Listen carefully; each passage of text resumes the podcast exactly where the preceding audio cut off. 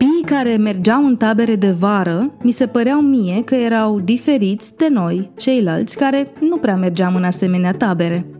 Asta era convingerea pe care eu o aveam și observam în fiecare vară, după ce un copil sau doi, de la bloc sau de la școală, lipseau o săptămână sau două, că, venind înapoi, erau altfel.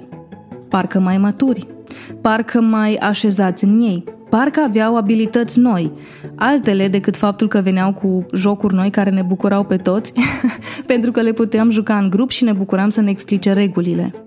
Era ceva ce aveau diferit acești copii și nu am înțeles exact ce se întâmplă în acele șapte sau zece zile în care un copil pleacă din contextul de la bloc sau de la școală sau de acasă, într-un context în care întâlnește alți copii din multe alte părți din țară și stă 5, 7, 10, 15 zile cu alți adulți în jurul său. Mi-am dorit să înțeleg care este arhitectura unei asemenea tabere, ce fac adulții care pregătesc și gândesc asemenea contexte pentru ca acei copii de la mine de la bloc să vină înapoi transformați. Am ales să discut despre acest subiect cu Simona Cif, fondatoarea și creatoarea Pașaport pentru Succes. Ai să înțelegi în minutele ce urmează cum a gândit Simona taberele drept un context în care se poate preda inteligență emoțională pentru copii și adolescenți. Da, ai înțeles bine, abilitățile de inteligență emoțională pe care noi, adulții, le învățăm unii abia la vârsta adultă și după ce au trecut mulți ani în care nu ne-au ieșit niște lucruri și ne-am frustrat, copiii au șansa să le învețe și să le integreze în taberele pașaport pentru succes. O las pe Simona să-ți explice mai multe și, te rog, bucură-te de entuziasmul ei pentru că ai să vezi pasiunea ei pentru copii și felul în care reușește să susțină aceste tabere te face efectiv să-ți dorești să participi, chiar dacă nu mai ești copil. Audiție plăcută!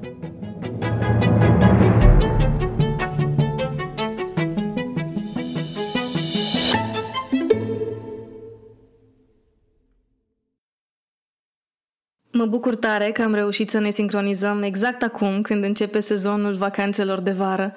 Bine ai venit, Simona! Îți mulțumesc mult, Mădă, pentru invitație și e o bucurie foarte mare pentru mine să fiu aici. Îți propun să începem cu detaliile cele mai interesante, ca să fie atrăgător pentru cel care ascultă acest episod încă din primele minute și vorba aia să nu pierdem timpul. Ce muncești tu azi?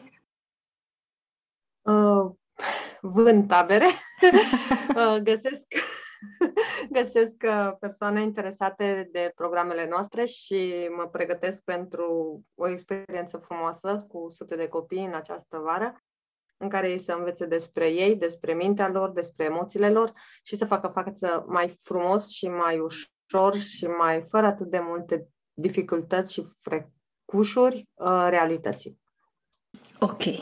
Asta este așa abstract. Concret, da.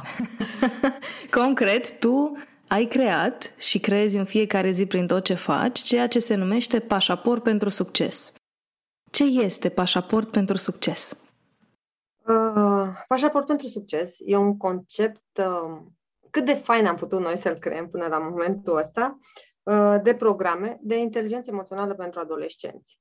Uh, Astfel, asta înseamnă că am luat uh, skillurile de care iau nevoie în viață, cum este inteligența emoțională, încrederea în sine, controlul emoțiilor, vocația, alegerea vocației, public speaking, educație financiară, MBA, relații și am construit pentru fiecare din astea simulări, activități și programe în care ei să învețe aceste abilități care îi ajută în viață. De ce? Pentru că ne-am gândit așa, dacă stăm un pic să ne gândim, 80% din profesiile care vor exista în 5 ani nu există pe piață, uh, nu, nu există încă. Deci ele vor, urmează să, nu știu, să să ia naștere, cineva le inventează și zice avem nevoie de rolul ăsta. Astfel încât noi putem pregăti. Adică nu e ca acum 50 de ani că te-ai dus, ai făcut școala de maestri și ai, ți s-a dat un loc de muncă și ai fost maestru toată viața. Te-ai dus și ai, uh, te-ai făcut profesor, ai fost profesor toată viața. Nu, nu mai funcționează așa. Vom lucra project-based, va fi nevoie de alte softuri și abilități care va fi nevoie să le învețe în timp real, cât, anumite competențe în doar câteva luni de zile, va fi nevoie să le știe.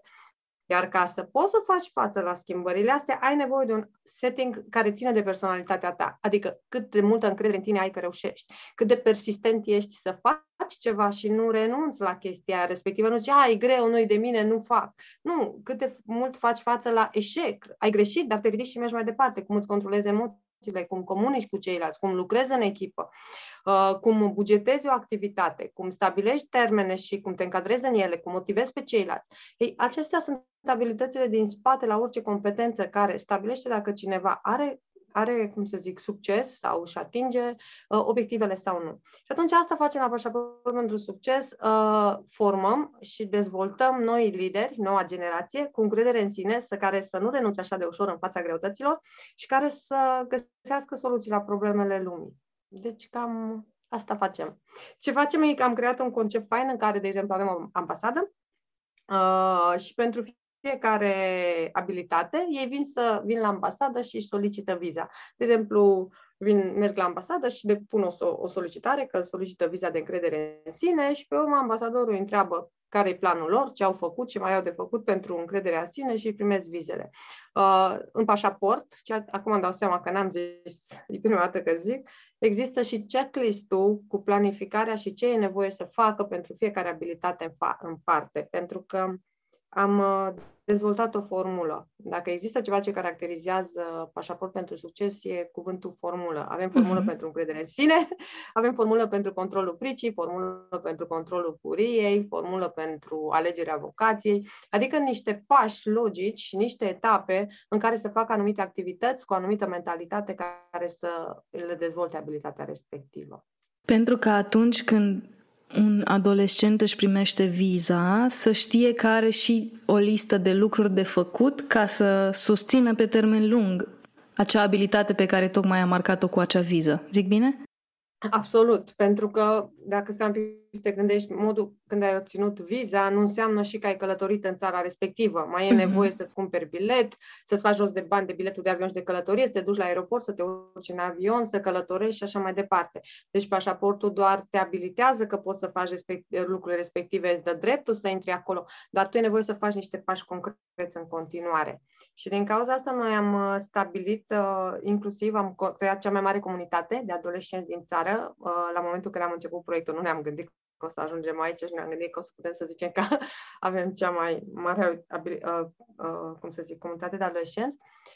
Deci, cu care ținem legătura, deci ei au grupuri de suport unde ținem legătura cu ei pe urmă și la fel avem seminarii pentru părinți la sfârșitul taberei unde le spunem mm. ce am făcut și ce ar fi de preferat să facă ei în continuare, începând cu schimbarea mentalității lor ca să susțină abilitățile respective la copii la casă. Și de asemenea avem comunitate de părinți pentru care continuăm să îi sprijinim sau să le dăm informații sau vorbim cu ei. Um, ce, nu, ce ne-am dat seama, nu știu, anul trecut și a fost foarte fain, este că uitându-ne în spate, vedem rezultatele lor, adică vedem așa cum cresc, se dezvoltă și ne-am dat seama că am dat drumul la un bulgăre transgenerațional. Uh-huh. Nu-i, nu-i doar o tabără, nu-i doar că au venit și au avut un funny time, uitați. Uh, e efectiv, ei crescând, folosesc abilitățile care le-au învățat la noi și se întorc către noi cu, cum să zic, um, am absolvit facultatea sau sunt la facultatea de sau mi-am ales profesia asta, dar simt, știu că nu e o problemă dacă o schimb. Adică, efectiv, ne gândim că asistăm la modul în care ei își derulează deja viața, cum o să-și creeze familiile, firmele, cum o să aibă locurile de muncă. Deci este ceva care, nu știu dacă cuvintele în care am spus pot să exprime suficient de clar ceea ce văd sau ceea ce simt cu, cu privire la asta, pentru că îi, um, e ca și când ai creat o comunitate și urmează pe următorii zeci de ani să-i vezi dezvoltarea. Hmm. Vreau să mă întorc în primul moment în care ai creat prima tabără. Pentru că, și o să vorbim mai încolo despre ce se întâmplă acum, dar știi că mie îmi place să mă duc în trecut ca să găsesc fundamentele. Cum ai gândit începutul? Cum ai zis că piața de tabere în România există, nu este cea mai cea din Europa, dar există, există evenimente pentru copii, dar nu există, cum să zic, foarte multe tabere care să fie realmente transformaționale și educaționale. Multe sunt ca să mai câștige părinții niște timp fără copii, uh, niște educatori și-au dat seama că ei știu să facă două, trei activități, dar conceptul de poate că e un cuvânt prea mare sau poate prea mic, transformațional, tabără transformațională, așa le percep eu pe cele de la pașaport pentru succes, schimbă un pic jocul pentru că e ca și când ai crea un context educațional într-o buclă de vacanță. Cum ai gândit asta prima dată? Uh, îți mulțumesc frumos, exact asta facem uh, și exact asta se întâmplă, pentru că aș vrea să dau un exemplu, prima dată înainte să răspund la întrebare.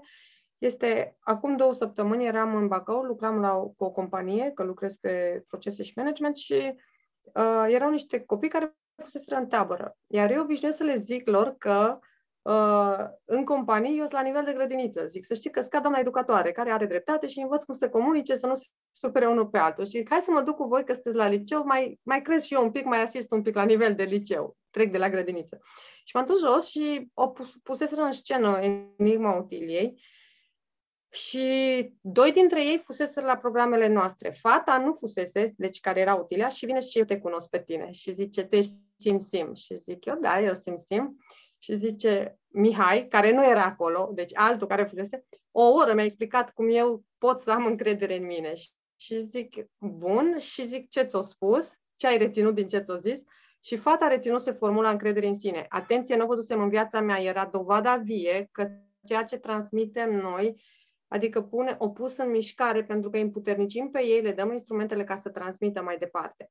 Și asta e, asta e, cum să zic, ceea ce într-adevăr transformă și, și schimbă. Acum, ca să întorc la problemă, noi am început de la niște ateliere. Am ținut un rând de ateliere în cetate, în Târgu Mureș, cu adolescenți și studenți. Aveam întâlniri foarte multe cu studenții și am zis hai să le pun așa pentru că cineva din echipa mea a zis că ar vrea să lucreze cu adolescenții. Și am zis ok, hai că te ajut, îți fac contextul și pe urmă te descurci.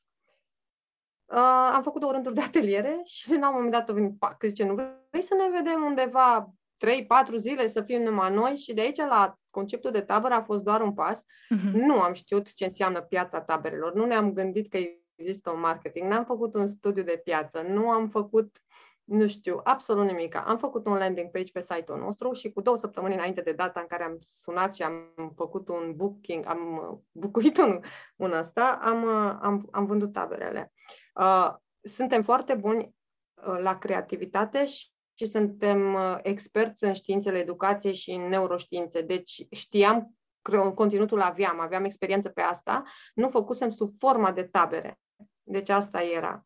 Și așa am început. Deci asta, asta au fost. Și pe urmă ce interesant este că am, ne-am dat seama că putem să ținem a doua tabără, că n-am vrut să ținem una, n-am putut, n-am, am, le-am umplut de, vă zic în două săptămâni, cu două săptămâni înainte, am, am vândut taberele fără să știe nimeni de noi sau fără să, să facem ceva.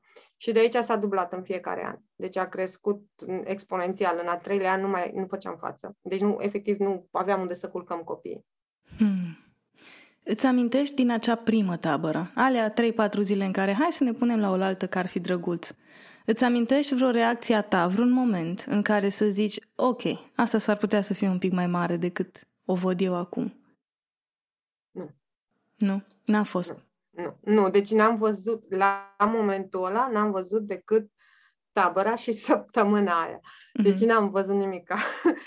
Îmi și aduc aminte că la momentul ăla, deși eu lucrasem la mine foarte mult sau ceva, mi-a fost frică. Deci, mm. efectiv, mi-a fost frică pentru că erau, eu eram bună pe efectiv pe ceea ce fac, pe interacțiunea cu copiii, pe faptul că știu cum să schimb minți, știu cum să energizez o sală sau așa mai departe. Și acolo, dintr-o dată, te-ai trezit că e nevoie de cazări, de logistică, să răspunzi la părinți, că unii vor să vadă camerele, întrebări care nici nu mi-a dat prin cap să mă gândesc la ele. Da, acum avem proceduri, acum știm ce ce. Dar în momentul ăla nu, nu, nu, nu știam. Și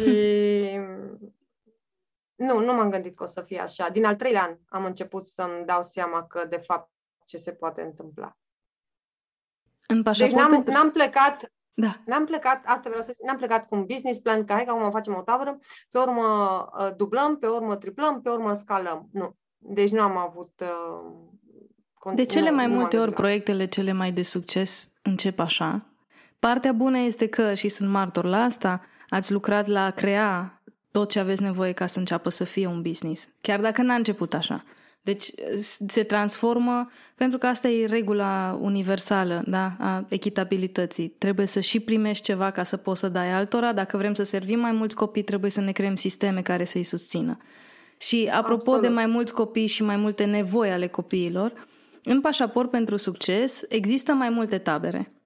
Fiecare tabără este construită pentru a creiona și completa un parcurs al copilului um, care, petrecând timp în aceste tabere, își adaugă abilități la ce este el și cum face el lucrurile. Care sunt tematicile taberelor pentru adolescenți din Pașaport pentru Succes? În primul rând, noi ne-am orientat după... Inteligența emoțională are 25 de abilități. Uh-huh. O, o parte care ține de mine, adică încrederea în sine, controlul emoțiilor, managementul, automotivarea, adică cum mă gestionez pe mine, și o parte care ține de celălalt, comunicarea, lucru în echipă, teamwork și așa mai departe. Atunci noi am abordat în ordinea influenței și a impactului lor asupra individului și a vieții lui personale. Și primele trei care lovesc cel mai tare, core sunt uh, încrederea în sine, controlul emoțiilor și comunicarea. Deci astea sunt primele trei care oriunde te duci, adică te duci să răspunzi la matematică, deși ai învățat acasă și ai făcut 20.000 de exerciții, uh, dacă n-ai încredere în sine și ai frică că o să greșești, o să tremuri și creierul tău, mintea ta nu o să-ți permită să pui în, uh, cum să zic, în valoare ceea ce știi să faci. Nu o să-ți vină în minte lecția, nu o să-ți vină în minte răspunsul, nu o să ai curaj să răspunzi sau să ridici mâna. La interviu te pierzi și ieși afară și îți dai seama că știai răspunsul și știai ce puteai să spui, dar tu nu poți să vorbești niciodată și aștepți să fii invitat în loc să manifesti tu ceea ce este în interiorul tău și știi. Și atunci, din cauza asta am mers prima dată și prima dată pe încredere în sine. La încredere în sine vorbim uh, foarte mult, adică și avem exerciții foarte clare în care ei să-și identifice programele pe care le, le au, despre ce spun despre ei, ce spun despre corpul lor. Aici e foarte o, important, o poveste foarte interesantă și importantă. Nu-și dau seama oamenii sau părinții și profesorii cât de mult are de-a face imaginea și modul în care se vede copilul sau adolescentul cu răspunsul la matematică. Dacă oh, el crede da. că este rău haina, dacă crede că e gras, dacă crede că fața lui urâtă, dacă crede că are ceva, efectiv nu va putea să exprime cunoștință și capul nu este acolo pentru că îi stă la ascunde sau a primi acceptare pentru părțile urâte pe care el le vede la corpul lui. Și atunci avem, avem, am creat exerciții de body image și de faptul care să vadă că tot e o percepție și că ei și-au creat percepția și că percepția poate fi modificată. Pe urmă i-am învățat cum să facă față la critică și avem formule în care li se schimbă percepția creierului și schimbă la critică și au răspuns când înțeleg că unii oameni, indiferent ce face, o să-i critique.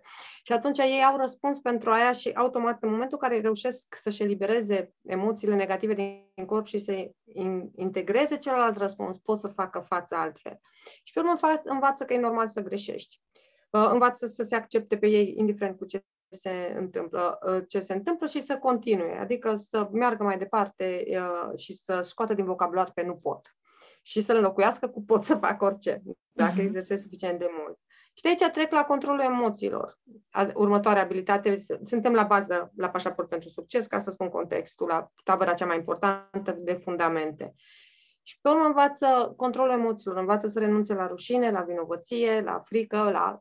învață că ele sunt în interiorul nostru, nu e greșit să le ai, pentru că oricum sunt deja acolo, dar că pot fi înlocuite și ei pot să exerseze altă chimie, adică pot să învețe corpul să simtă bucurie, pot să învețe corpul să simtă calm, pot în situații în care se agită să, să găsească soluții în loc să se agite să caute vinovatul. Și aici am introdus uh, în ultimii doi ani și tehnici de liberare psihosomatică, în care îi ajutăm să își activeze memoria de unde Uh, corpul o învățat să fie frică sau învățat să fie rușine și să înlocuiască memoria aia respectivă cu o altă emoție, astfel încât uh, prin exercițiu în ceva timp să, să poată să funcționeze pe, altă, pe alt nivel de energie din punctul ăsta de vedere. Și pe urmă învață comunicare.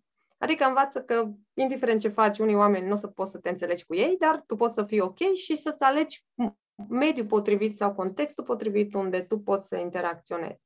Și e foarte fain E că la comunicare învățăm despre presupunere, de exemplu. 98% din erorile de comunicare vin de la presupunere. Ceea ce fac și în companie, deci exact același lucru fac. Și pe urmă pe unii duc cu mine în borduri și în board meeting-uri sau ceva și zic că, bine, vorbesc cu și astea și zic că am niște uh, în echipă, niște lideri și zic, aș vrea să vină să vadă cum se întâmplă și ei vin și zic, Simona, oamenii ăștia pierd timpul, au vorbit două ore despre prostie, zice, două ore s-au certat pe o culoare, cum să aleagă o culoare sau ceva, zice, nu păstra nimeni agenda meetingului, făcea o grămadă de presupuneri, uh, călca unul peste altul, nu se ascultau. Și zic, vedeți de ce vă zic că suntem la grădiniță în companie și că oamenii mari din punct de vedere emoțional sunt, dar zic, valoarea lor e aceeași, dar n-au abilitățile astea și pierd o grămadă de timp cu, cu lucrurile astea. Și atunci învață prin uh, lucrurile astea. Asta e și programul de leadership o parte din ei uh, lucrează cu mine pe urmă, după ce vin în mai multe tabere, în uh, dezvoltarea abilităților de leadership. Am și tabără de leadership, dar aia nu se vinde niciodată open. E întotdeauna ei vin printre ceilalți la tabăra de fundamente, au un rol ascuns în care noi avem, o, nu știe nimeni că ei sunt diferiți de ceilalți, adică în context, mm-hmm. și au întâlnit zilnice cu mine în care primesc task-uri de leadership, se duc să le exerseze în echipele care le-s desemnate și pe urmă vin și facem debriefing și pe urmă trimit, îi trimit iară, astfel încât pe live și cu shadowing să poată să-și exerceze abilitățile de leadership. Pentru că îți dai seama, dacă aș ține o tabără cu 30 de leadership și le-aș povesti da. despre leadership, cu cine ar exersa astea uh-huh. și cum aș putea să le dau feedback. Și așa se întâmplă cu exercițiile de încredere în sine, de comunicare, totul e practic. Învăț cum să trimită mesaje, învăț cum să răspundă la mesaje, mergem pe stradă și primesc provocări, e nevoie să abordeze necunoscuți, primesc formula uh, cum să facă cunoștință cu cineva, formulă de introducere, formulă de menținere a uh, conversației și formulă de exit din conversație. Că știi, de multe ori nu știi cum să ieși, totul uh-huh. asculți pe ăla și tu ai vrea să pleci, dar nu știi ce să faci. Știi? Și pentru tot Introvertul din mine zâmbește și zice, da, da, da, cum, cum fac, cum fac? da. Îți zic cum faci. Uh, ok. Și asta e fundamente, că m-ai întrebat. Și asta e baza și care afectează toate, toate dimensiunile vieții. După mm-hmm. tabăra de fundamente, pe urmă am creat în tabăra de cum învăț pentru examene, tabăra de uh, MBA și educație financiară, ABC-ul relațiilor, cum îmi găsesc vocația, public speaking, uh, cum îmi înving temerile și fricile, adică tabără specializată efectiv pe tehnici de învingere a fricilor din orice situație, uh, tabără de, de, de supraviețuire sau abilități de viață.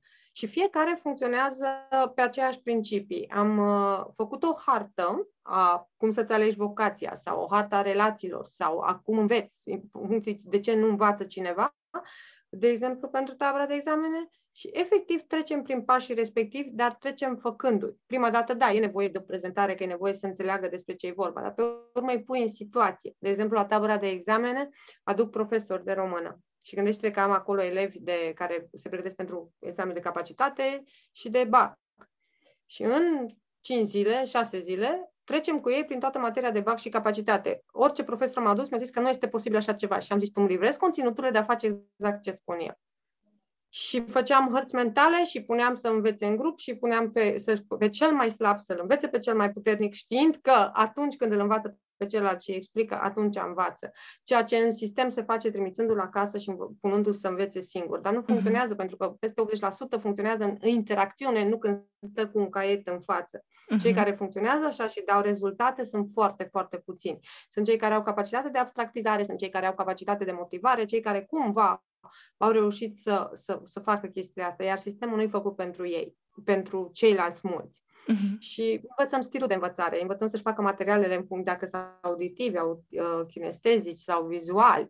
Sau, și învățăm exerciții de focus. Pentru că asta e o problemă mare, pentru că nu se știe că din punct de vedere neurologic undeva la 25 de ani se definitivează ceva la nivelul creierului nostru care ne ajută să ne concentrăm. Și tu ceri unui copil de clasa 8 să se concentreze, nici măcar și spui nu ești atent. Dar el nu a fost învățat să fie atent. Creierul Pentru lui nu este. Biologic exact. nu are partea din creier care să-l facă să stea locului. Da? Bi- biologic una și doi, nici nu l-ai învățat cum, la fel ca și învățatul. L-ai trimis în cameră să învețe, dar nu i-ai spus cum să o facă. Din clasa uh-huh. du în cameră și învață. Pe normal, atenția lui fuge pe pereți, nu știu ce, se plictisește, mai ales acum că au și gadgeturi, îți dai seama. Și atunci învăț să se concentreze și primesc formule, face meditații cu ei în care efectiv le structurează chimia creierului și mintea și învață, sunt prezent aici și învață să vină în, în realitate. Zice, mi-am programat că învăț la română, asta fac acum. Focus, mă concentrez. Și a, avem anumite, anumite tehnici prin care îi, îi învățăm să, să facă chestia asta. Uh, pe urmă, la vocația noastră la fel. Îi, îi, le, le spunem că e ok să nu știi unde merg. Iar se face, din nou, e un mit, presiunea că trebuie să știi unde vrei să mergi. N-ai cum să știi. Repet. Uite, exact asta era întrebarea mea. O tabără pentru adolescenți care să-și găsească vocația, în contextul în care majoritatea dintre noi, adulți fiind, nu ne-am pus întrebarea care este vocația și mai ales um, care sunt elementele pe care trebuie să le pun cap la cap ca să am impresia că ajung la un răspuns. Și apoi când ai zis tu de tabăra de vocație, am zis ok, dar adolescenții având în vedere că trec prin o tonă de schimbări legate de biologia corpului lor, se îndrăgostesc, dezîndrăgostesc, nu mă duc la facultate în orașul cu tare, că m-am îndrăgostit de un băiat din orașul celălalt și așa mai departe. Cum faci într-o tabără pentru adolescenți să le predai importanța eu cred că e important nu neapărat să ajungi în punctul final al găsirii vocației, ci să înțelegi că e un proces pe care cred că toată viața va trebui să ți-l asumi și cred că asta duce și libertate și responsabilitate deopotrivă. Dar revenind, cum explici asta unor copii? Vai, dar e foarte simplu. Ei înțeleg mai ușor decât adulții pentru că nu sunt programați. Pentru că dacă adulții nu i-ar bate, bate la cap, trebuie să știi la ce mergi, la ce mergi, ei n-ar avea problemă unde trebuie să meargă. Deci lor li se inoculează ideea că trebuie să știe ce profesie și aleg din clasa a șaptea. Deci, e, e, adică se pune presiunea asta peste ei. Dacă la un copil nu l-ai întrebat și toată viața nu îi spune nimic, n-ar avea o problemă că nu știe. Ok, și atunci noi prima dată demontăm miturile și le spunem că, uite, noi ne alegem traseu în funcție de unde merge prietenul, unde merge colegul, ce mi-a zis mama, dacă mama a fost doctor și vrea, mă duc acolo. Da, eu am vrut să mă fac fotograf, dar mi-a zis că din fotografie nu se fac bani și fac de rușine familia. N, N, N, N, N variante și toate. Le demontăm miturile astea și pe urmă le arăt efectiv traseul profesional. Și știi care e partea faină? Îi pun să sune la părinți și să întrebe pe părinți ce facultate au terminat și în ce domeniu lucrează. Oh, 95% nu lucrează în domeniul în care au terminat.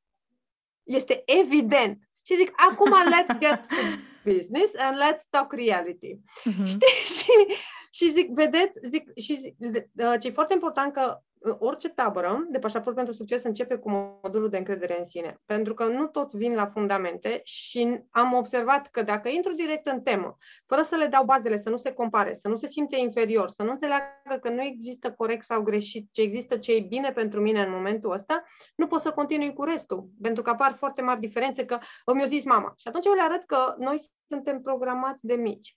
Adică noi avem niște idei în cap care automat au fost introduse în trecutul nostru și dacă funcționăm pe ele fără să fim deschiși la alte idei care poate ne ajută mai mult, s-ar putea să nu vedem ce, ce ăsta mergem. Și atunci le zic, scrieți toate ideile care v-au trecut prin cap, că unde ați vrea să mergeți. Și în partea dreaptă scrieți de unde le aveți.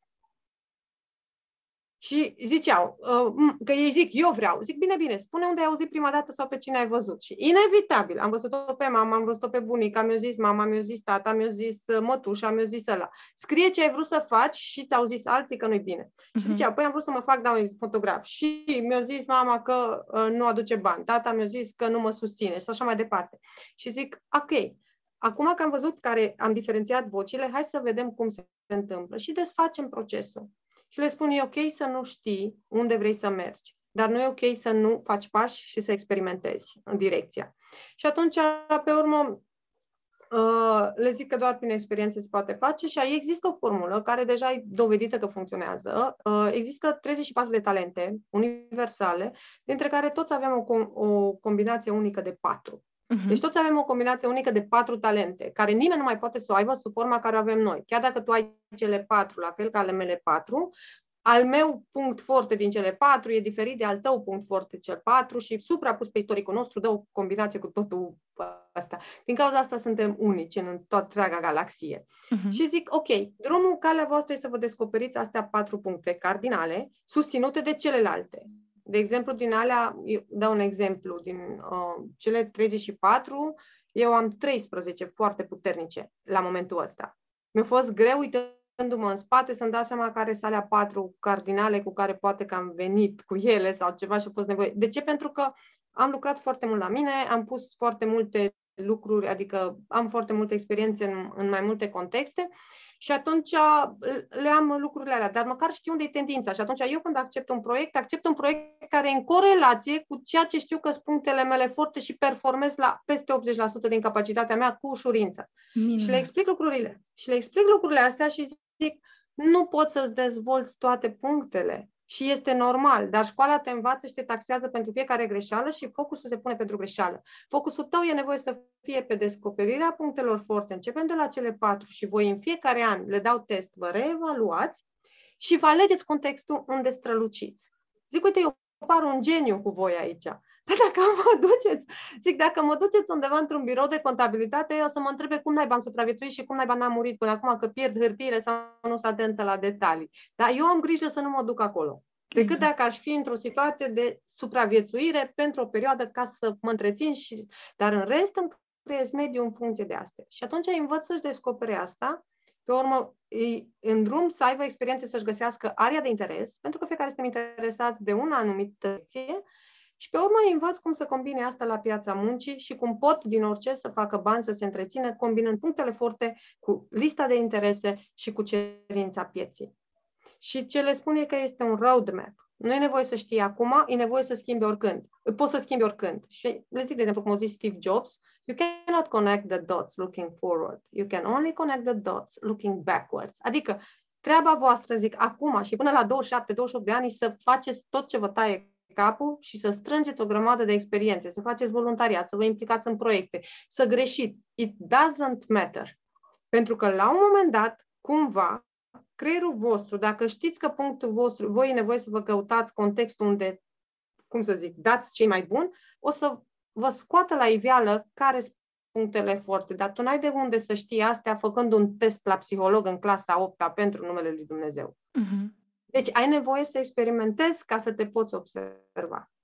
Și pun și pe părinți să evalueze, pentru Asta că era. altfel Aici se voiam să ajung. Afară. că tu lucrezi cu copii în tabără, dar după aceea ei se întorc în exact uh, contextele în care am auzit-o pe mama zicând asta, uh, eu mă văd fă, uh, făcând fotografie, dar mama mea, doctor fiind, vrea ca și eu să fiu doctor și în alea șapte zile în care sunt în tabără cu Simsim și cu colegii mei, mi se deschide mintea spre altfel de perspective, dar cum fac când mă întorc acasă? Deci, a, deci exact asta îți spun. De asta am conceput comunitatea de părinți și seminarul pentru părinți, unde și înregistrăm și le trimitem înregistrarea. Uh, și de asta lucrăm cu adolescenți 12+. Plus. De ce? Pentru că după 12 ani se produce o deviere în, la nivelul conștientului, astfel mhm. încât uh-huh. poți să vezi în paralel păreri diferite. Până atunci, dacă ai auzit una, aia e realitatea. Creierul exact. nu poate să disemineze. Dar după 12 ani, deja zici, a, e programul lui mama, e părerea lui mama, interesant punct de vedere. Uh, haide să văd dacă, deși eu iubesc pe mama și asta, dacă să văd, mi se potrivește și mie. Mama vede pentru binele meu sau vede doar că e programată să vadă așa și are ea o preconcepție despre asta.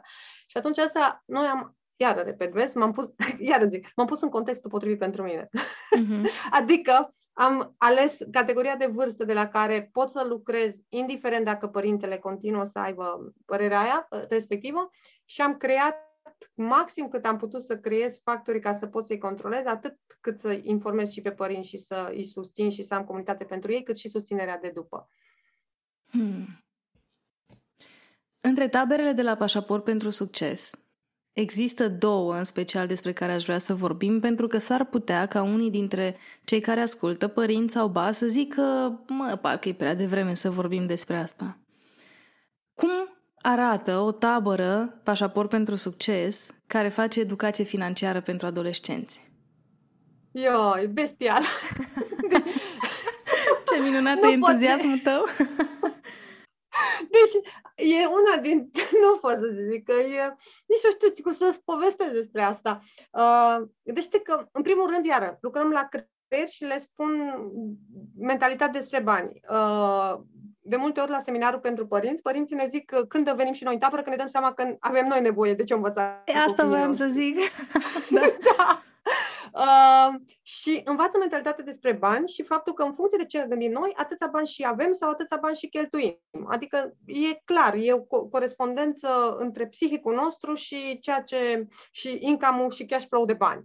și pe urmă învață, le dau variantele sănătoase, le facem programare financiară sănătoasă și pe urmă începem jocul de realitate, adică le arătăm uh, cash flow, de unde vin banii? Banii vin dacă faci ceva, adică în schimb pe de energie fac ceva, ofer o anumită valoare în servicii sau produse și mi se întorc sub formă de bani. Adică e nevoie să lucrez pentru cineva ca angajat și mi intră banii și primesc salariu, e nevoie să plătesc ceva servicii ca freelancer și din nou primesc bani sau îs antreprenor, acum aici e discuția dacă sunt antreprenor uh, freelancer sau dacă sunt antreprenor ca am angajat în firmă, dar le discutăm și astea, așa și pe urmă investitor unde deja investesc și banii vin pentru mine. Și atunci e nevoie să lucreze. Uh, avem bancă, avem bani, Uh, primesc niște bani de start și e nevoie să-și plătească masa. Când se duc la masă, dau bani, în primele două zile mi dau mie, așa, pentru că încă nu avem antreprenori care să preia serviciu de catering. Deci, așa și încep să plătească din banii aia masă. Când se duc la culcare, încep să dea bani de culcare de cazare. Dacă vin la training, dau bani pentru educație. Dacă se duc la, avem activitățile recreative sau ceva, dau bani la recreație. Seara, când avem club, dau bani la club și așa mai departe. Și atunci, uh, cum să zic, învață în primul și în primul rând că e nevoie să plătești pentru orice și asta. Și e nevoie pe urmă să treacă la next level să muncească. Și încep să-și bată capul ce pot să muncească. Și vin, nu pot, aici zic că nu pot, noi stabilim regulile, dar nu știi niciodată ce se întâmplă. Pentru că uh, unii fac, fetele fac unghii, machiază, o să vezi băieți machiați, pentru că automat regulamentul spune că trebuie să cumperi servicii de la celălalt, că dacă tu doar faci și nu cumperi de la celălalt, nu intră la celălalt, ca să vadă cum circulă banii în societate. Și pe urmă își fac firme de freelancing și pe urmă ajungem la firme. Next level. Și cumpără imobiliarele. Cineva vine la mine, eu am licitație și eu vând. Deci, eu vând. și acolo te-ai pus în context în care strălucești. și Minunat. eu vând, vând, vând dormitoarele și vând, unul cumpără trei camere, altul cumpără tot hotelul, altul care mai mulți finanțe, bani sau ceva, altul cumpără restaurantul și automat serviciile de catering, pe urmă altul cumpără cortul de activități, altul cumpără piscina, uh, altul vine la mine și cumpără sala de training, inclusiv mă închiriază pe mine și el a crezut că doar ia banii de la ușă, dar zic, vezi că trebuie să-mi dai bani mine, că eu prestez, deci dacă... Ce fain! și învață toate, și învață. Uh, au o aplicație, își descarcă aplicația și e nevoie să noteze toate cheltuielile și pe tot ce pe cheltuie și tot ce vine, ca să poată să vadă. Iar aplicația le rămâne și după tabără, Monify sau orice aplicație din asta care poate să-i ajute pe urmă să facă lucrurile astea.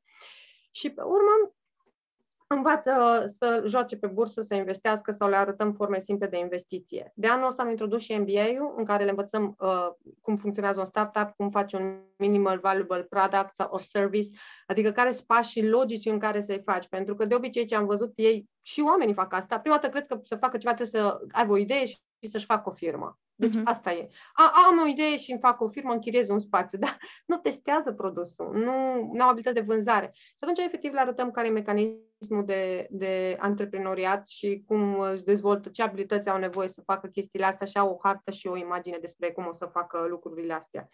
Și e bestial. Uh, aș vrea să zic doar un exercițiu. În unele seri, în unele seri aducem um, un sac, un sac mare cu popcorn, uh, dulciuri și chestii de genul ăsta și eu mă așez în mijloc și zic că eu le vând.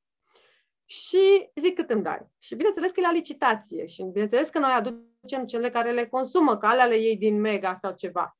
Și o să vezi acolo pentru cum aruncă cu bani și cum alții, în funcție de tiparul mental, înțelegi? Și unii pentru că vreau aia, sunt dispuși să dea toți banii echipei și a echipei doar ca să ia punga de chipsuri sau punga de, de, de popcorn. Înțelegi? Deci uh, dau uh, toți banii. Altul zice, nu, nu, nu, da bani, că ne trebuie mâine ca să cumpărăm firma sau ceva.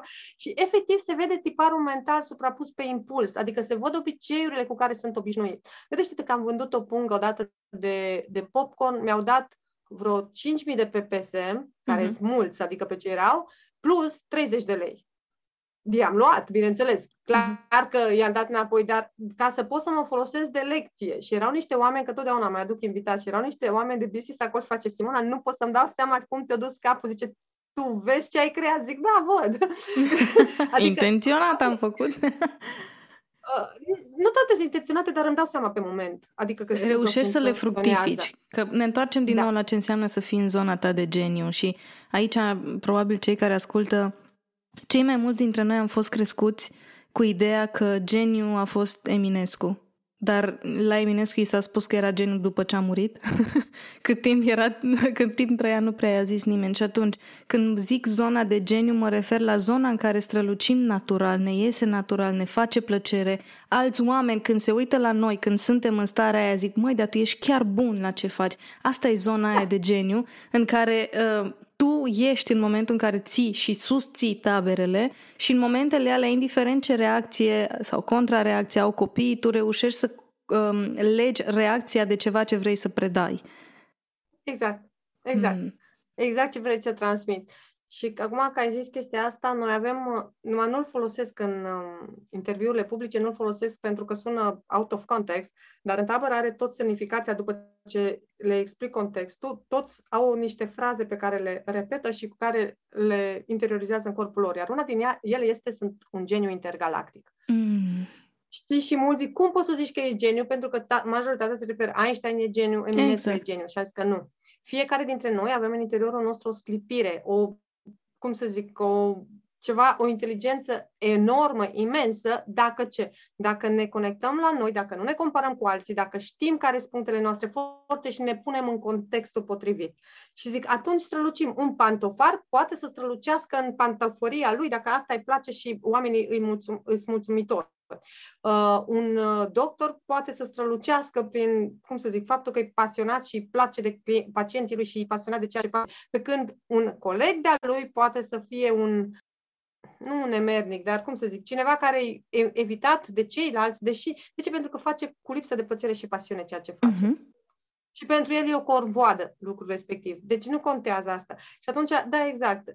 Ce încercăm noi să facem este să-i ducem în zona asta în care să caute experiențe cele potrivite și să scoate genia, geniul din ei la suprafață. Mi se pare minunat în calitate de copil care n-am avut șansa să merg în, în tabere când eram mică, cel mult excursii de la școală, în care nu se făcea așa ceva, ci era discoteca seara să scape de noi profesorii. Um, în calitate de copil care Târziu, la 18-19 ani am început să mă întreb, mă, dar eu n-ar trebui să știu câte un pic despre controlul emoțiilor, adică multe lucruri le-am făcut foarte intuitiv și uitându-mă în stânga și în dreapta mea am avut parte și de prieteni și de colegi care nici măcar intuitiv nu și-au dat seama cum să survive in this world.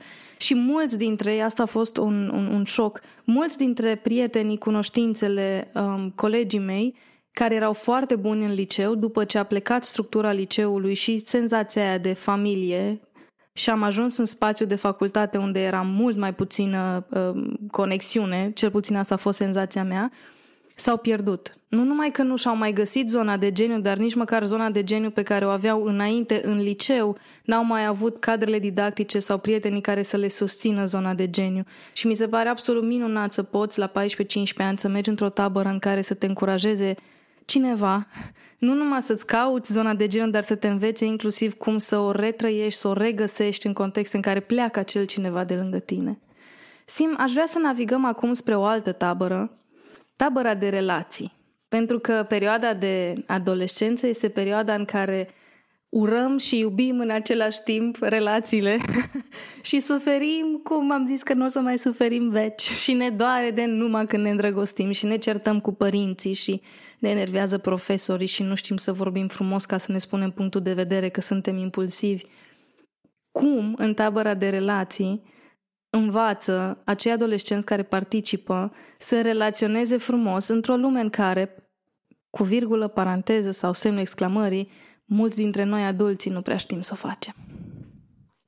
Păi nu știm mulți dintre noi adulții să o facem pentru că emoțional suntem la nivel de grădiniță sau nu am depășit adolescența. E mhm. simplu. Uh-huh. Deci, uh, da, uh, ABC-ul relației am uh, făcut uh, tabăra pentru că noi seara, indiferent de tabără, uh, seara avem tocuri. Deci ei pot să aleagă. Au, avem club, pot să danseze și chiar încurajăm să danseze pentru că își exprimă și se exteriorizează emoțiile. Automat vedem cei care n-au încredere în sine pentru că vor sta tot timpul retrași și nu-și vor mișca corpul. Pot să joace sau pot să meargă la terapii, că avem terapii, din, ți-am zis, de eliberare somato-emoțională sau au tocuri cu mine. Și mai ales pe întuneric, aveam undeva într-o pensiune, aveam și niște scaune de alea rotative care le împingeam și stăteau așa în cerc, nu ne vedeam unii sau alții și doar apărea o voce și întreba, înțelegi? Și erau întrebări despre sex, despre săruturi, despre, cum să zic, de ce mă respinge, de ce s-a dus cu cea mai bună prietenă, ce-i greșit cu mine, ce, ce aș fi putut să fac. Știi, și pe urmă la un moment dat observ că întrebările se repetă. Adică uh-huh. tematica și ceea ce este e același lucru. E probleme de identitate sexuală foarte multe care și le pun la momentul ăsta. Și, uh, și atunci am zis, mai v-ar plăcea, ați vrea să venim și să discutăm și să avem un mind map la toată asta? Și eu zic că da, și zic, ok, hai să o facem. Și atunci am construit uh, o hartă, pentru că, iar zic, pentru toate lucrurile astea prin care noi trecem ca și experiență umană, există niște etape, doar că noi credem că ni se întâmplă din exterior fără să urmăm, să vedem că urmăm niște pași care mii de oameni, mii de ani, oamenii au urmat la fel înaintea noastră, uh-huh. doar că noi nu suntem conștienți și nu am, ne-am uitat la ei. Adică există niște blueprint-uri, există niște, niște pași care tu îi faci automat ca și ceilalți. Deci nu este... N-ai inventat chiar tu apa caldă.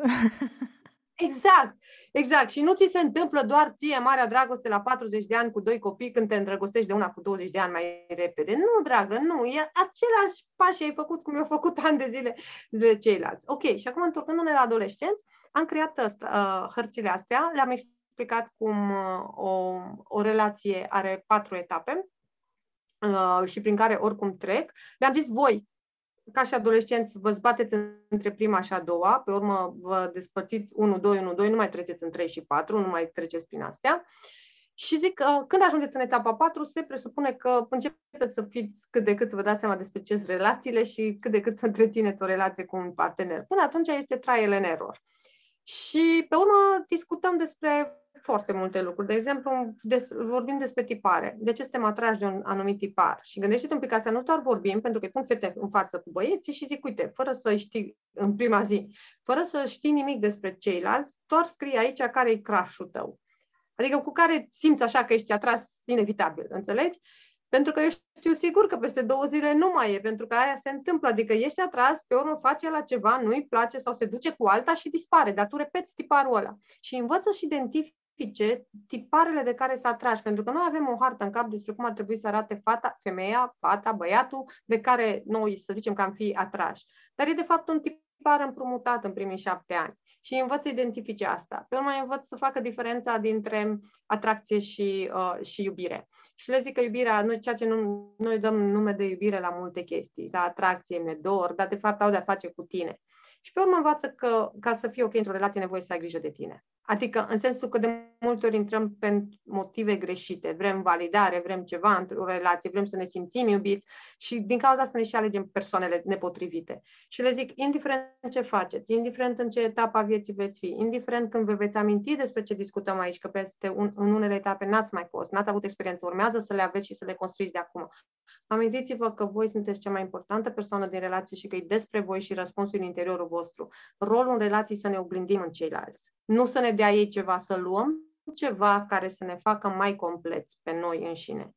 Și atunci ei reușesc să integreze, surprinzător reușesc să integreze chestia asta. Pentru ce? Pentru că îi ajută pe urmă când discutăm despre cum să spui nu când ești într-o relație de dependență, cum să spui nu când cineva te respins. Și asta, asta e foarte, e foarte fain și foarte intens. Și pe urmă mergem în Brașov, de exemplu, îi învăț cum să aghețe. rolul nu este, rolul nu e ca să aghețe în sensul că le zic frumos, niciodată nu profitați de cineva și nu faceți pe cineva ca să se lege de voi și să vă bateți joc. Pentru că what comes around goes around și se întoarce. Și nu e vorba despre asta. Dar zic, învățați ca să intrați în uh, relații sau învățați să uh, vorbiți cu cineva, să cereți ceva și să faceți față la respingere. Și atunci învăț pe băieți cum să meargă, să ceară conturi de Insta și zic, e foarte probabil că nu o să primiți niciunul. Dar pe mine mă interesează ca voi să fiți mai ok și să nu ziceți că nu sunt bun doar pentru că te-o refuzat. Și le dau formulă de refuz. Le zic, am încercat. ok? Zic, nu pot să mă placă toate fetele. Și eu caut pe aia care să mă placă. Adică, efectiv, să aibă și un răspuns răspuns fain, să și zâmbească detașat în momentul în care este refuzat și și să continue să găsească ceea ce e potrivit pentru el. Deci, sub forma asta se derulează. Și pe urmă, da, mergem la sexualitate, intrăm adânc în toate lucrurile, răspund la toate întrebările. Uh, cam așa se, cam așa se derulează. Ce e foarte fain și la tabăra asta, când am seminarul, le spun la părinți, am discutat despre toate, ca să înțelegeți. Unele lucruri nu pot, așa în public, e nevoie să le spun mai, uh, mai voala decât le vorbesc în asta, pentru că, decât le vorbim direct în tabără, pentru că unii părinți, unor părinți le lipsește educația sexuală și educația despre relații și atunci vin, venim cu multe mituri. Dar e foarte, e foarte fain. Și mersi că mi-ai pus întrebarea despre tabăra asta. Mi-am dorit să pun întrebarea despre tabăra asta tocmai pentru că atunci când mi-ai zis prima dată că ea există, um, mi-am dat seama că noi nu suntem învățați să avem relații. La noi se întâmplă, te-am înscris la grădiniță, te-am înscris la școală, um, ai schimbat școala, ți s-a schimbat profesorul, Înțelegi? Adică noi nu avem uh, instrumentele care să ne ajute să ne pregătim de aceste schimbări, care schimbări determină gradul de legătură pe care îl avem cu un om, prieten sau ba, profesor. Adică relații nu înseamnă întotdeauna doar relația intimă, las că vezi tu la 21-22 de ani, că până la 21-22 de ani eu am milioane de contexte în care trăiesc ceea ce înseamnă relație și am aflat mergând în terapie, acele milioane de, de, de relații afectează mult și greu relația de cuplu care, da, vine la 20 de ani în care pare că sunt mai serioase și, ei, asta poți numi relație. Dar înainte de asta am avut conflicte la școală, conflicte în liceu, dorințe față de un coleg de clasă care nu m-a băgat în seamă și cum iau eu respingerea și cumva am vrut să subliniez ideea asta. Se poate într-o tabără în care teoretic mergi în vacanță cu scopul de a te distra, să acumulezi informații și abilități care să te ajute în momentul în care pleci din contextul de tabără și, foarte important, în contextele de viață reală, unde mizele și impactul a ceea ce trăiești și cum trăiești sunt pe termen lung. Adică nu cred că um, între noi, noi două sau cei care ne ascultă, cu siguranță sunt oameni care au prieteni care au suferit pe la 20 de ani o despărțire care i-a transformat radical, i-a dus în locuri foarte întunecate și așa mai departe. Ori dacă la 20 de ani pot să sufăr ceva care să marcheze întreaga viață, n-ar fi fain să învăț înainte de momentul ăla cum să procesez contextul? E, Exact, exact asta se întâmplă și partea faină este că ne caută pe urmă și ce simt, știi că m-ai îndrăgostit, m-am îndrăgostit, știi că îmi dau seama că e crush meu, dar nu-i potrivit și știu că ar fi bine să fac asta, cum să fac exact, știi, adică le rămân uh, bornele kilometrice, le rămân, uh, cum să zic, lucruri și pe asta și mizez faptul că, deși poate unele experiențe urmează să le faceți, vă veți aminti că la fiecare din cele patru etape există niște pași pe care voi îi puteți face. Și zic, măcar căutați-mă atunci, măcar ce citit atunci, nu mergeți pe pilot automat pe baza instinctului sau ceva, pentru că există uh, anumite decizii care pot să schimbe cursul direcției voastre. Și da, fac asta și e fain deci e frumos pentru că învață cel mai, dacă ar fi să mă gândesc la cel mai mult, unu, învață o abordare sănătoasă despre relații, adică ceva care să înțeleagă că nu e ceva bolnăvicios sau nu mai caută iubirea ideală, că vai, trebuie să mă facă celălalt fericit. Și al doilea lucru, dacă care cred că e cel mai important, învață că e despre ei. Adică în sensul că înveți să te valorizezi pe tine, să zici relația asta e pentru mine sau nu e pentru mine, nu o să intru doar că nu știu să zic nu sau uite, măcar el mă place, măcar el mă acceptă sau să caut validare. Eu știu că sunt valoros. Sau măcar dacă nu, ceva îmi spune că așa ar fi bine să fac, să mă caut pe mine. Acum auzindu-te și povestind despre ce se întâmplă în tabere, vreau să pictez pentru aceia care ascultă cine ești tu pentru că e clar că felul în care vezi tu lucrurile, felul în care uh, vezi viața overall este transpus în ceea ce se întâmplă în taberele pașaport pentru succes. Nu, um, nu sunt separate, dar nu e ceva ce faci, e ceva ce trăiești și pe care l-ai pus și în pașaport pentru succes. De unde a început drumul tău în tot ce faci azi? Deci, eu sunt cum obișnuiesc să zic, sunt un om care călătoresc pe această planetă și care mă bucur de existență și de ce este. Dar ca să ajung să mă bucur, a fost nevoie să cobor în cele mai, nu știu, negre și întunecate uh, cămări ale sufletului meu și să mă confrunt cu durerea, cu respingerea, cu victimizarea, cu absolut toate. Faptul ce fac și ce reușesc să fac la pașaport pentru succes este ce am reușit să devin. Adică este procesul prin care am trecut, etapele pe care am trecut pe toate planurile mele, din punct de vedere personal, cum am învățat să am încredere în sine, din punct de vedere cum am învățat să-mi controlez emoțiile, cum am, am reușit să învăț să fac banii, cum am reușit să învăț să fac business, cum am reușit să învăț să nu mai fiu Uh, dependentă în relații și să nu mă mai plâng sau să pretind să fiu iubită.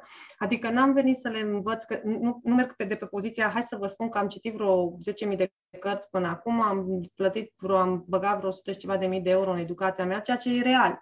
Dar a fost despre mine, a fost călătoria mea, nu a fost ca să le demonstrez lor, ca să le dau niște lecții. Și asta e ceea ce cred că e succesul în momentul în care vrei să transmiți ceva cuiva, este dacă tu ai parcurs pașii ăia. Uh-huh. Dacă asta se vede prin tine, dacă asta vibrează prin tine. Pentru că dacă tu n-ai învățat să te bucuri de, de cum să zic, de, de viață, cum o să înveți pe ceilalți și o să le zici, știi, tu în loc să fii depresiv, ai putea să fii fericit. Nu uh-huh. poți să faci asta, decât dacă tu ai parcurs etapa aia, îi dai exemple din viața ta și arăți care sunt etapele prin care ai trecut și cum ai făcut lucrurile astea. Și așa am reușit să fac chestia asta. Și așa reușesc, reușesc să o fac. Prin faptul că Simona este un om care o experimentat în viață și o transformat și o scos cei mai buni. Chiar am, am fost acum la Dub- în Dubai și asta e foarte fain. Uh, am fost la o conferință internațională de, de femei antreprenoria, în antreprenoriat și a fost nevoie să fac o prezentare și habar nu aveam ce să scriu. Mă gândeam, cum pot să sintetizez eu în 15 minute că ce am făcut, că era vorba de empowering women. Uh-huh. Știi? Și la un moment dat, după vreo trei zile, că așa funcționez, coace minte și dufine, și pe urmă mi-am dat seama că uh, din faptul că am fost abuzată în școală, de exemplu, când am fost bullied, inclusiv de profesori, am reușit acum să fac singurul program multimodal de bullying din România. Din faptul că am fost înșelată, am scris o carte despre infidelitate și cum să treci peste. Uh, din faptul că nu am avut uh, um, mi s-a spus că nu pot, am uh, efectiv reușeam să fac lucrurile. M-am uitat în viață și am văzut că fiecare durere m-a reușit să o transform în ceva de care pot să beneficieze și alții cum să treacă peste. Hm. Și atunci așa am făcut pașaport pentru succes. Uh, da, am și niște diplome, dar nu prea îmi bat capul cu ele pentru că, acum le zic și la copii, deci eu le zic de foarte multe ori că și nu școala te face. Zic, uite, vă rog frumos, spuneți-mi, mulți nici nu știu ce am terminat. Și zic, întrebați pe părinți dacă mi-au cerut diploma de BAC când v-au scris la, la mine în program. Știți, și copiii rămân șocați, că, zice, că ei au, li se atâta repetă că trebuie să ai BAC, trebuie să ai facultate. Și zic, întrebați dacă, dacă m-au întrebat despre asta. Pentru că nu fac, atât de mult circulă niște mituri încât nu faci legătura că nu contează. Și zic, da, am niște diplome. Dar majoritatea lucrurilor pe care le-am învățat, le-am învățat în facultate. Majoritatea lucrurilor nu le-am învățat pe băncile școlilor, le-am învățat stând lângă calorifer, citind cărți, încercând să-mi dau seama cum să trec eu peste greutatea aia din viața mea. Am învățat relații uitându-mă la mine și la crizele care le făceam sau la uh, fricile mele și învingându-mi fricile și văzând reacția asupra celorlalți în relații. Am învățat să vorbesc cu alții sau să negociez, uitându-mă cum am vorbit și ce reacție au avut asupra celuilalt și căutând soluții. Am învățat să am încredere în mine, uitându-mă la fricile mele și învățând să trec peste. Și atunci asta este. Da, am niște diplome, dar aia nu mă definesc. Ce mi se pare Dar dacă vrei men- Da, hai să spunem și pată la malele. Nu e, nu, n-am simțit nevoia nici măcar eu, când mi-ai scris prima dată sau când am avut primele noastre discuții, să întreb de pata la male, pentru că, unul la mână, nu știu cum se simte la cei care ascultă, evident o să reascult episodul, că așa fac am cu fiecare și o să văd. Dar acum povestind și când am vorbit și prima dată cu tine, entuziasmul care reiese din tot ce ești, tot ce faci și cum faci, e atât de mare încât nici nu mă interesează ce diplomă ai sau nu ai, că e clar că te mână entuziasmul, nu diploma, asta unu și doi, reacțiile testimonialele, rezultatele pe care le ai cu copiii, copii care vin la tine după 3-5 ani, după ce au fost într-o tabără sau în 10 tabere, um, o să ajung să faci și cu studenți la facultate, îți garantez că îți crezi copiii așa și să vrea să creezi ceva pentru ei. Chestiile astea cântăresc mult mai este greu. Prim, Exact. Este primul an când am creat Live Start și le facem un overview și este pentru ei, tocmai pentru că au ieșit deja din... De Înțelegi? Asta, asta e mult mai valoros decât orice patalama și curs de formare și, nu știu, diplomă pusă pe perete. Da. Pentru că noi Asta e și, cum să zic, asta se și zice în cărțile de dezvoltare personală. Creează valoare pentru alții. Ori dacă eu creez valoare pentru alții, dar n-am diploma, se pune și răspunsul universului este, oh, oh, și încă cum. Dar răspunsul societății este, nu, nu, nu, nu, trebuie diplomă. Și îți mulțumesc că ai subliniat exact acum, la finalul conversației noastre, exact asta pentru părinții care ne ascultă, poate chiar pentru tinerii, adolescenții care ascultă episodul, că e minunat să vrei să adunci diplome, dar nu le da voie să devină închisor pentru tine. Eu am făcut facultatea X, n-am voie să visez la cariera cu tare, ba ai. Și eu militez foarte mult pentru ține și de antreprenor și de tineri și ține și de experiența mea de felul în care mi-am ales eu uh, uh, facultatea. Ai voie să te răzgândești? Mi se pare unul dintre cele mai importante lucruri de repetat și de spus, mai ales adolescenților. Ai voie să vrei anul ăsta să dai la medicină și la anul să zici că vrei să fii dansatoare de balet. Ai voie să te răzgândești. Exact asta, exact asta le spunem primele două lucruri în tabără. E ok să nu știu ce vreau să fac, adică e ok să sta.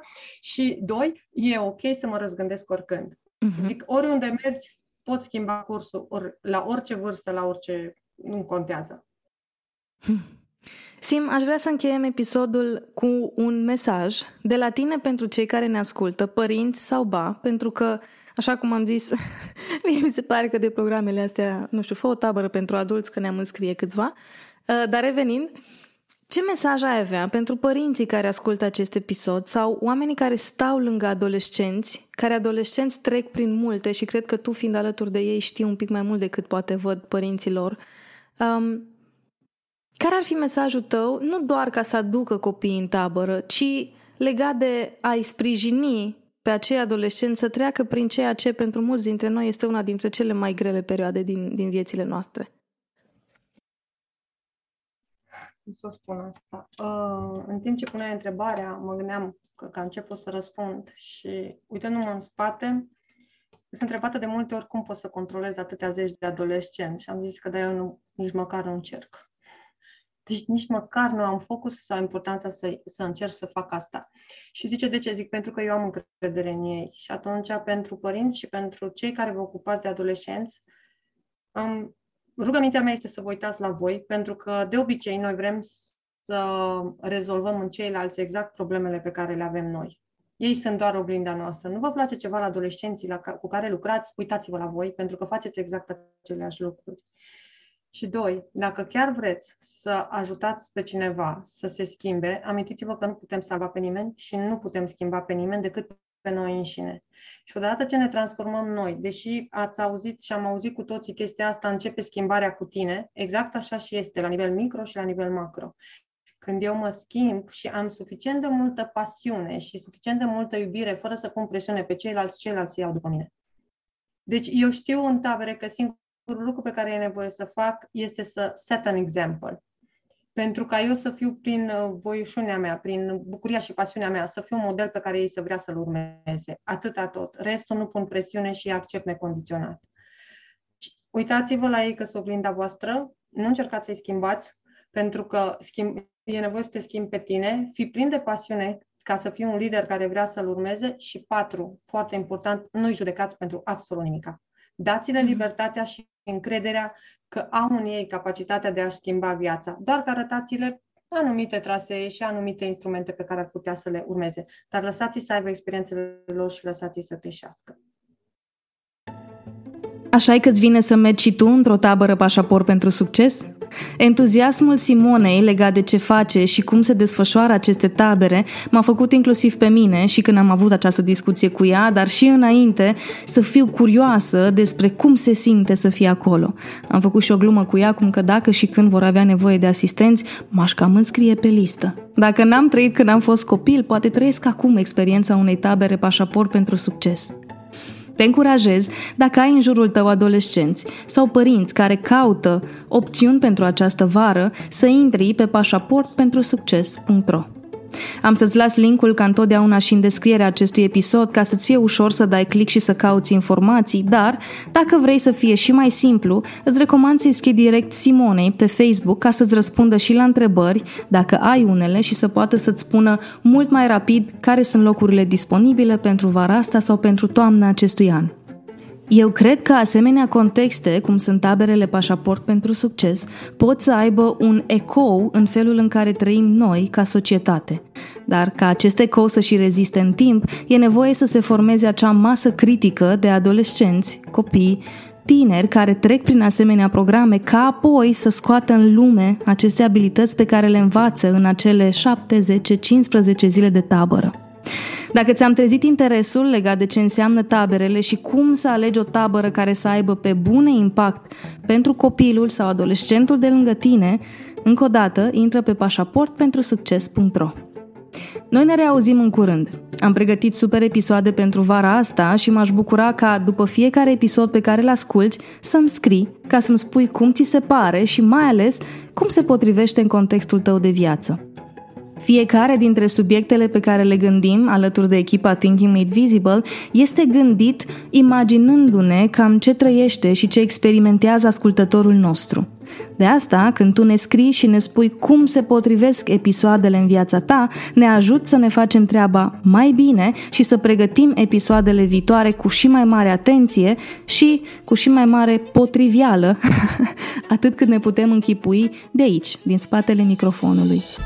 Închei aici acest episod din Thinking Made Visible și te încurajez ca până la următorul episod să-ți faci gândirea vizibilă cât mai des, iar dacă ai nevoie de un pic de încurajare legat de asta, caută în episoadele trecute oamenii, subiectele despre care ți-ar plăcea să asculți, ca să-ți faci curaj să te exprimi și tu.